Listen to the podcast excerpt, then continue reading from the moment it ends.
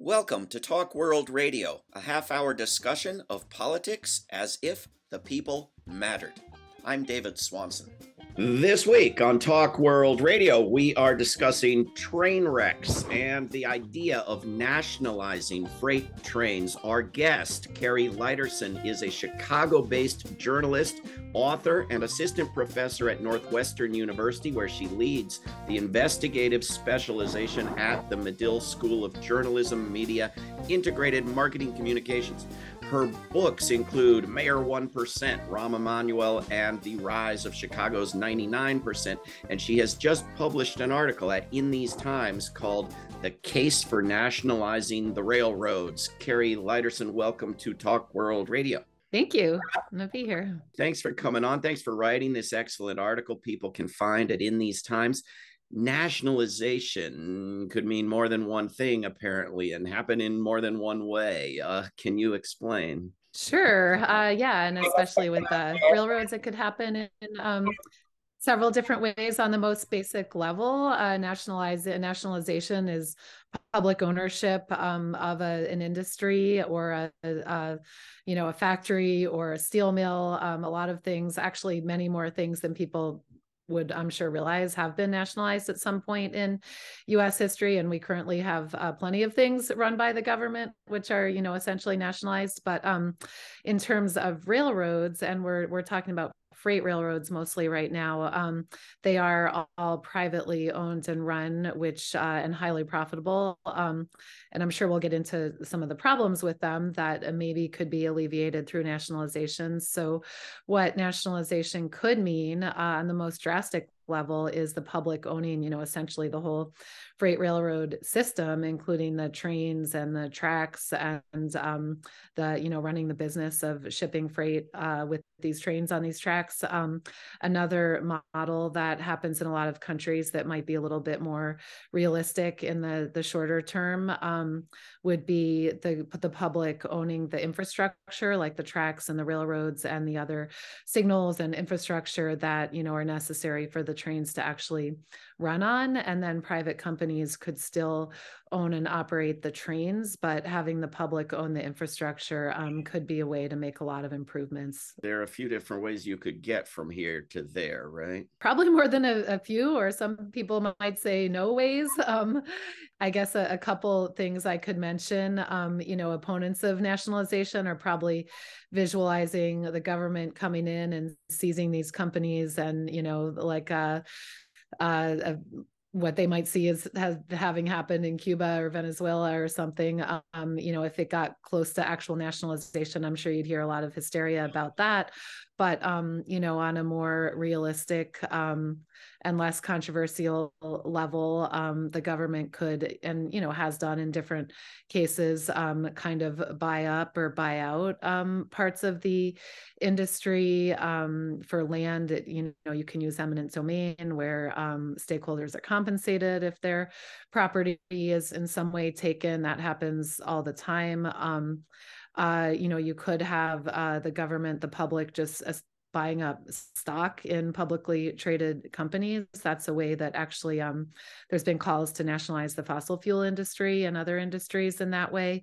Um, so there are, uh, and there's uh, the government has, you know, different emergency powers that have been invoked, especially during wartime. And, you know, we heard about the Defense Production Act, um, the concept of invoking that during the pandemic. So, you know, there's ways in an emergency that the government can take at least temporary control of an industry and you know for the public good. It's arguably an essential public service right in the way that the government owns the highways and the waterways. I mean when the workers on the railroads strike president biden steps in to prevent them uh, negotiating on their own because it's a critical national utility right? Right exactly. I mean it just actually makes a lot of sense. It's not something that's just a luxury. It's absolutely crucial to the functioning of our society society, you know, which is the reason that the administration stepped in to prevent a strike. Um, so by that same logic, uh, you know, it is something that the public um, is dependent on and should have the, um, you know, you could argue should have the power to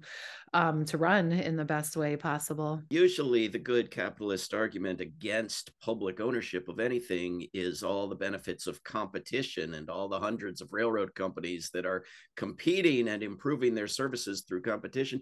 But it's more of a cartel of four companies with a monopoly on the railroads, corrupting the government that's deeply involved with them already, isn't it? Are, are we dealing with a, a choice of a of a free market here? Yeah, I mean that's the really interesting um, uh, point is that it's sort of a lose lose situation as far as the the public and the workers are concerned because you don't have the benefits of public ownership, but you also don't have the benefits of competition because it has developed into this quasi near monopoly where four major companies own the tracks and and run the the vast majority of the freight, and it's really two on the west half of the country and two on the east half of the country, and then there's um, two Canadian railroads that that also have a, a decent share. Um, but basically, you know, if you're shipping, you only have a, a choice of um, probably one of two or three railroads. Uh, so there's really not those benefits of competition that um, you would have in other sectors. So who wants nationalization? Who who is it that's proposing this or or is in favor of it? Well, I mean, a really interesting thing about this whole story, a pretty exciting thing, is um, the the discussion is really being pushed in a lot of ways by this organization called Railroad Workers United. That's a an independent labor organization um, that formed about I think 15 or so years ago um, with members of the 12 different rail unions. That's one of the problems with this sector is that there's 12 different labor unions formally representing workers, which makes it hard to have a unified front. Um, so anyway, this group, Railroad Workers United, has really been passed a resolution in favor of nationalization and has really been pushing the issue. And um, other pundits and um, experts have been weighing in, um, both actually calling for nationalization and um, definitely calling. You know, there's just widespread acknowledgement that the railroad freight railroad system is really broken. Um, the shippers that rely on it to ship goods have been making that case for a while, including at these big hearings back in April, even before the um, the possible strike and the recent derailment. Um, so you know, there's there's widespread acknowledgement that something really needs to change, and then nationalization, you know, in our society is a pretty radical thing to bring up but um, probably driven by the workers and you know getting more traction um, they're actually it actually is a concept that's being floated and explored. It seems a little odd that workers who had not been done very well by by this government would want to give this government more power. Steven Donziger wrote a, an article in the guardian advocating that biden declare emergent an emergency in Ohio right now, specifically in order to empower some committee of non government officials that wouldn't be as corrupt as the EPA or any elected corrupt Congress members to to deal with the situation in Ohio. What would make the government become less corrupt? Yeah, no, that's such a great question and point, and you know, irony. Um, in this idea that right after the strike or as the strike's being crushed by, the government, you would call for government ownership. Um, so yeah, I think it all comes down to, you know, what does the government mean? I mean, that's where it's, you know, maybe makes sense to use the word public instead of government um, because you can have terrible, uh, I write about energy and, you know, the, there's a lot of, or at least a number of examples of um, government owned um, both local and federal uh, energy um, entities that you know have terrible records. Um, so it doesn't inherently, and you know workers are treated badly by government employers all the time. Um, so it's not inherently a solution. So like what uh, proponents of nationalization are pushing is not only public ownership, but actually an ownership structure that has a uh, that's democratic. You know, as as sort of a representative democracy structure and has a prominent role and um, power and voice for workers and um, experts who you know really and the the general public um, so that actually good decisions can be made and you know people can be um, empowered and uh, hopefully you avoid corruption and some of the other pitfalls that can come with the government. I know the EPA uh, supports burning carcinogenic chemicals without any train wreck and calling it biofuel production. Um, how, how exactly how bad is this disaster in Ohio compared with other things? So as far as we know thus far, what are we dealing with? Yeah, I mean, we've had a lot of um, pretty terrible environmental disasters. So uh, I couldn't necessarily off the top of my head just rank it, but I think it's a great example of how um, dangerous, uh, you know, in how dangerous the railroad industry can be because we had, um, you know, for especially back during the fracking boom, um, we had these mile plus long trains. Some people would call them bomb trains carrying crude oil, you know, going through Chicago and other metropolitan areas. You know, we have toxic chemicals um, being transported all the time. Um, not to mention just the, you know, the uh, what happens when a train hits a, a truck or a person uh, at a crossing. Um, so, you know, there's just the potential for massive environmental and public health tragedies. Um, even with the best run rail system, there's going to be that risk. But when you have a system where, you know, workers and critics would say that corners are cut and it's on safety and maintenance and it's understaffed and um, you know just inherently when you're investing when profit is being massive profits are being diverted to shareholders and to um, huge salaries for executives you know as as opposed to being plowed back into just making it the absolute safest most perfectly modernized most environmentally friendly system it could be um, you know you're losing a potential to make it safer when you have this this massive profit motive and the, and they're shipping more and more of these chemicals right and in the trump years i think they authorized shipping uh, liquefied uh, natural gas by by rail and nobody's biden hasn't undone anything trump did right so uh, there's potential for this to happen more and more isn't there the tracks aren't getting any newer Right, probably. I mean, the you know the companies do trumpet how much they invest in their track maintenance. I mean, they do invest in it, but um, uh, there's got to be ways to do it better. And the workers for many years have been uh, fighting against a push for one man trains, like basically for having one person running a train that's more than a mile long and carrying this hazardous stuff.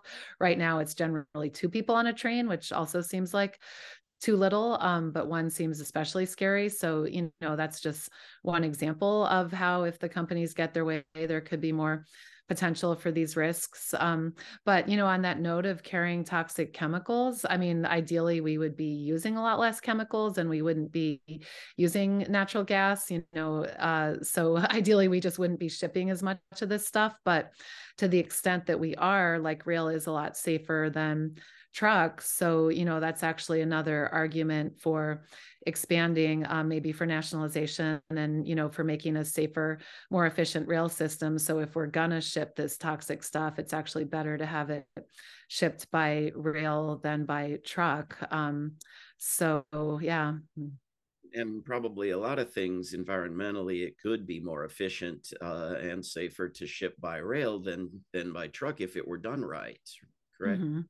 Yeah, exactly. And that's another argument for nationalization, actually, is that, um, I mean, rail is, uh, other than barge in a way, could be more efficient, but that doesn't um, work for every, you know, commodity or route. Uh, so rail is known as really the most efficient, even as it currently stands, the most efficient emissions wise form of freight transportation. And then you could, uh, most uh, environmental, I should say.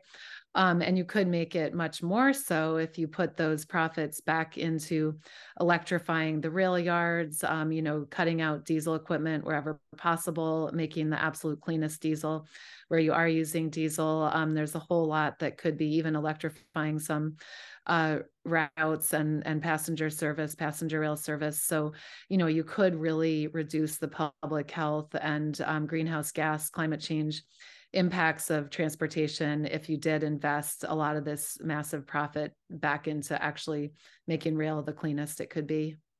there's a, an activist group called the Backbone Campaign that for years has promoted this proposal they wrote up to not just nationalize and electrify, but use the, the routes of the trains for electrical wires to distribute uh, sustainably, renewably produced uh, electricity around the country. Um, oh, wow.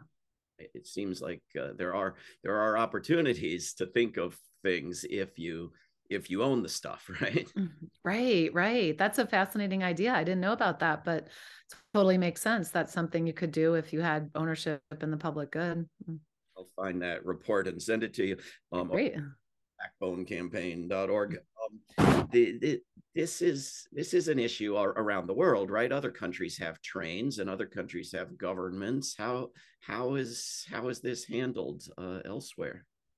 Yeah, I mean, it is interesting. The US is, I think, the most expansive freight rail system, or it might be number two. I'm forgetting now. But, you know, we do have a much bigger freight rail system than most other countries. Um, but yeah, lots of other countries have railroads, both freight and passenger, and nationalization is a pretty common model worldwide. Um, I mean, it's and it is the model in a lot of countries right at this moment. Although, you know, in keeping with global capitalism in general, um, over the past uh, two decades or so, there's you know been increased pressure to privatize or in, um, introduce uh, private control and investment in nationalized systems, and that's actually um, already played out in some bad ways in the UK and in Germany, where uh, partial attempts at privatization um, resulted in just some chaos. And in the UK, um, a lot of accidents were attributed by uh, by privatization critics, you know, to the privatization that was tried there. Um, so it hasn't gone smoothly in many cases where where that has happened. And uh, there's some great, a lot of great examples of you know really modern, clean, um, nationalized railroads running, even in in countries that the U.S. Uh, considers itself, um, you know. Uh, more innovative or more advanced than so you know we're kind of um, backwards compared to some other countries in in our rail, especially our passenger rail, and um, you know that's uh, probably largely because of the the the power of these private companies that you know don't necessarily have the motivation to um, innovate or or be as as uh, clean as possible. We're, we're speaking with Kari Lydersen, whose article at In These Times is called "The Case for Nationalizing the Railroads." Um, it, it does say, I mean, I know that we need trillions and trillions for wars, and that's very important to everyone, but it does seem that if Congress had control of the railroads, uh, we would be in a slightly better position to say, hey, could you take like 2% of that military money and put it into, you know, building the kind of infrastructure that other countries have rather than this ancient, decrepit, dangerous infrastructure, right? Yeah, and I mean, you, of course, you wouldn't want um, Congress to directly control it, since Congress often can't do anything at all. But, um, but yeah, you know, if you have a really good um, board or you know public ownership structure that actually makes the decisions and then you have congress allocating any form of both nationalizing the railroads like actually taking that control um, and then starting to run them or starting to own and keep up the infrastructure um, would be massively expensive uh, massively. But you know we do find money um, we have a, an incredibly huge defense budget on an annual basis um, when we have something like the pandemic or the Ukraine war. Uh, we find many billions of dollars to deal with that. Um, even there were actually examples of um, nationalization during Obama and Bush years with the bailouts of auto industries and um, insurance giants. And I mean, those were actually called nationalization um, by some people at the time and you know involved massive amounts of government money to rescue those industries so it is does seem possible to find this money and then we would be creating tons of jobs and tons of investment um, with things like track upgrades and expansions. And uh, so you know there'd be ripple economic benefits huge ones uh, that would theoretically funnel money back to the government. Not to mention or the public not to mention that you just wouldn't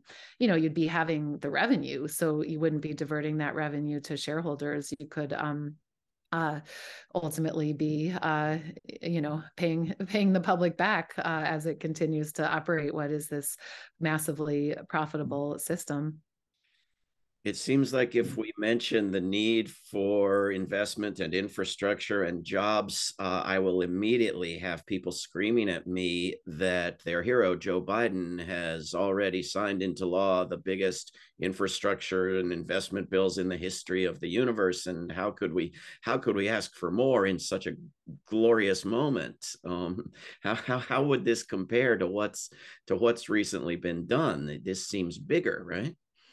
Yeah, I mean, what Biden, you know, I, I write about energy, like the Inflation Reduction Act, investments in clean energy. I mean, they're pretty, pretty huge and pretty significant. Um, so, you know, the Biden administration has done some pretty amazing things on infrastructure and energy and related investments. Um, but yeah, like why stop at that if there's uh, this kind of momentum and, you know, showing what might be possible? Um, I mean, this would maybe be bigger in some ways. It would definitely be bigger different in the sense that you're curbing the, um, you know, the other, uh, the Inflation Reduction Act actually provides a, a lot of money and tax breaks to private companies, um, which is part of the reason that, you know, it's working and was passed. Um, in this case, you'd be, uh, you know, undercutting um, the profits of massive companies. So that is kind of a fundamentally different and trickier thing, but um, it doesn't seem like it's something that should be impossible. Uh, the Biden, candidate Joe Biden actually promised two trillion dollars in clean energy investment, uh, which, correct me if I'm wrong, is bigger than what they actually have done, uh, and free, uh, not not free, uh, emissions-free public transit in every city of hundred thousand or more, I believe it was. So, so promising bigger things seems to be acceptable. I don't know about doing them, um, but they but they have talked about bigger things than they've actually done, right? Yeah, I mean, and you know, of course, all candidates do that, but um, uh, you know, that whole like dreaming big, taking bold actions, not just dreaming, but actually doing big things. I mean, people across the political spectrum say they want that. So, you know, this could be an example of actually doing that. And it should really, I mean, I know a lot of people would be um, outraged and terrified sort of by the concept of um, government or the public taking ownership of you know something that's owned by private companies but um, it would actually benefit pretty much everyone except for those shareholders and executives of the companies. And even then i don't think anyone's realistically talking about just seizing their prop their property. I mean you really couldn't do that um, under our current structure you know so it would all uh, there's ways that it could be done in in constitutional and um, fair ways that involve compensation and you know really just would end up uh, having so many benefits for so many different stakeholders in the long run and even the short run and, and this was considered a, a, more reasonable idea at points in the past in, in the story of the United States, right? And there even have been brief periods of nationalization, right? Yeah, the railroads actually themselves were nationalized uh, for periods of a, a couple years um, around both World War One and World War Two under kind of wartime um, emergency measures. And actually, I'm sure I didn't know this until doing research for this story. I'm sure most Americans don't, that actually uh, hundreds of individual companies and industries were nationalized um, for relatively brief periods, you know, especially during both of those war times. So it's not at all unprecedented. Um, and it actually went really well. There were great improvements both for working conditions and infrastructure and effectiveness um, in during that those railroad nationalizations and in other uh, cases with um, it was I was interested to learn even Montgomery Ward was briefly nationalized. You know, factories, steel mills um, have been nationalized in the past uh, by our government. The difference is those were always intended to be temporary. Um, and you know with emergency justifications so that would be a little different but you could say that you know we're in an emergency even if it's like a slower burn. I mean climate change is an emergency um, you know railroad nationalization could help address that. Um, you know the uh, the fact that we almost had a strike that could have paralyzed the economy and cost whatever billion it was per day, you know, you could call that an emergency. So there definitely seems to be justification for invoking that kind of power and um, and sustaining it as opposed to just having it be for a year or two. There is a story in a book by John Nichols called The Genius of Impeachment about Truman seizing steel mills and then uh, nearly getting himself thrown out on his public assets for it. I mean, there there was some resistance there. Oh, positively, yeah. I mean, there would. Uh, I mean, I think there was resistance from the companies themselves in all these cases, and and from Congress. But um, yeah, there, there's a really uh, interesting part of the story in the the World War One era nationalization of the railroads, um, where a prominent lawyer named Glenn Plumb had put forward this plan called the Plumb Plan that really did get traction and was introduced in Congress and had a lot of backers, um, including labor leaders and um, I think corporate leaders too, that would have called for continuing the railroad nationalization and having a having it governed by a board of stakeholders, including workers and representatives of the public. And um, and this was actually a, a popular plan. And uh, you know, of course, it faced opposition and, and didn't pass. But um, it's not, you know, just uh, an outlandish nationalization as a concept and nationalization of the railroads. You know, isn't uh, this wild-eyed thing. It's something that you know, like any big change, um, will face a lot of pushback, but you know, also has a lot of um, can have a lot of backers. You know, level-headed people on all different sides of the issue. So. Um, Kari Lydersen, with just a few minutes left, we, we, in this worst of both worlds situation. Now it seems when Obama was president, there was some discussion of imposing a lot of reforms uh, that was largely backed off on because of corporate influence on government. Um, and then uh, things only made worse, I think, during the Trump years, and not much improved during the Biden years. Is that is that accurate? Um, I mean, I I think you're talking about you know sectors in general, not just railroads, and um, well, maybe so. Yeah. I was thinking about railroads, but yeah. Oh, okay, yeah, yeah. I mean, um, that's probably accurate to say, and I think, I mean, this past year, um, has there has been there are big promises by the administration and by Pete Buttigieg to you know demands made on the railroads um, back during those hearings in April um, before the Surface Transportation Board that does have some regulatory authority over railroads. Um, uh, you know, after those, uh, the administration made demands of the railroads and um, ordered them to do sort of improvement plans to say how they would do better. And then, of course, um, the strike negotiations, you know, turned out pretty well for the companies, but um, they did have to uh, make some compromises in that labor deal that was ultimately signed. And then with this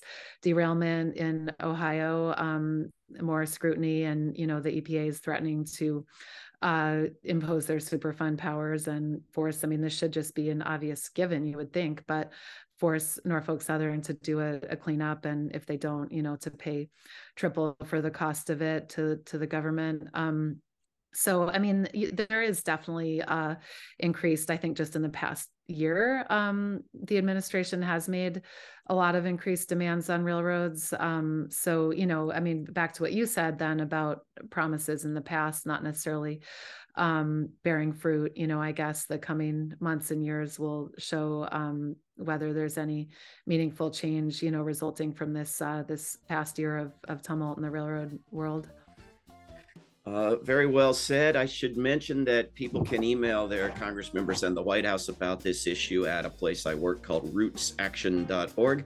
We've been speaking with Kari Lydersen. Uh, the article is The Case for Nationalizing the Railroads at In These Times. We'll have a link up at talkworldradio.org. Kari, thank you very, very much for coming on Talk World Radio. Thank you so much. This is Talk World Radio. I'm David Swanson. Take action at rootsaction.org. Help end war at worldbeyondwar.org. Read or listen to today's Peace Almanac entry at peacealmanac.org. All past shows can be heard at talkworldradio.org. Talk World Radio is produced in Charlottesville, Virginia, and syndicated by Pacifica Network. There is no way to peace. Peace is the way.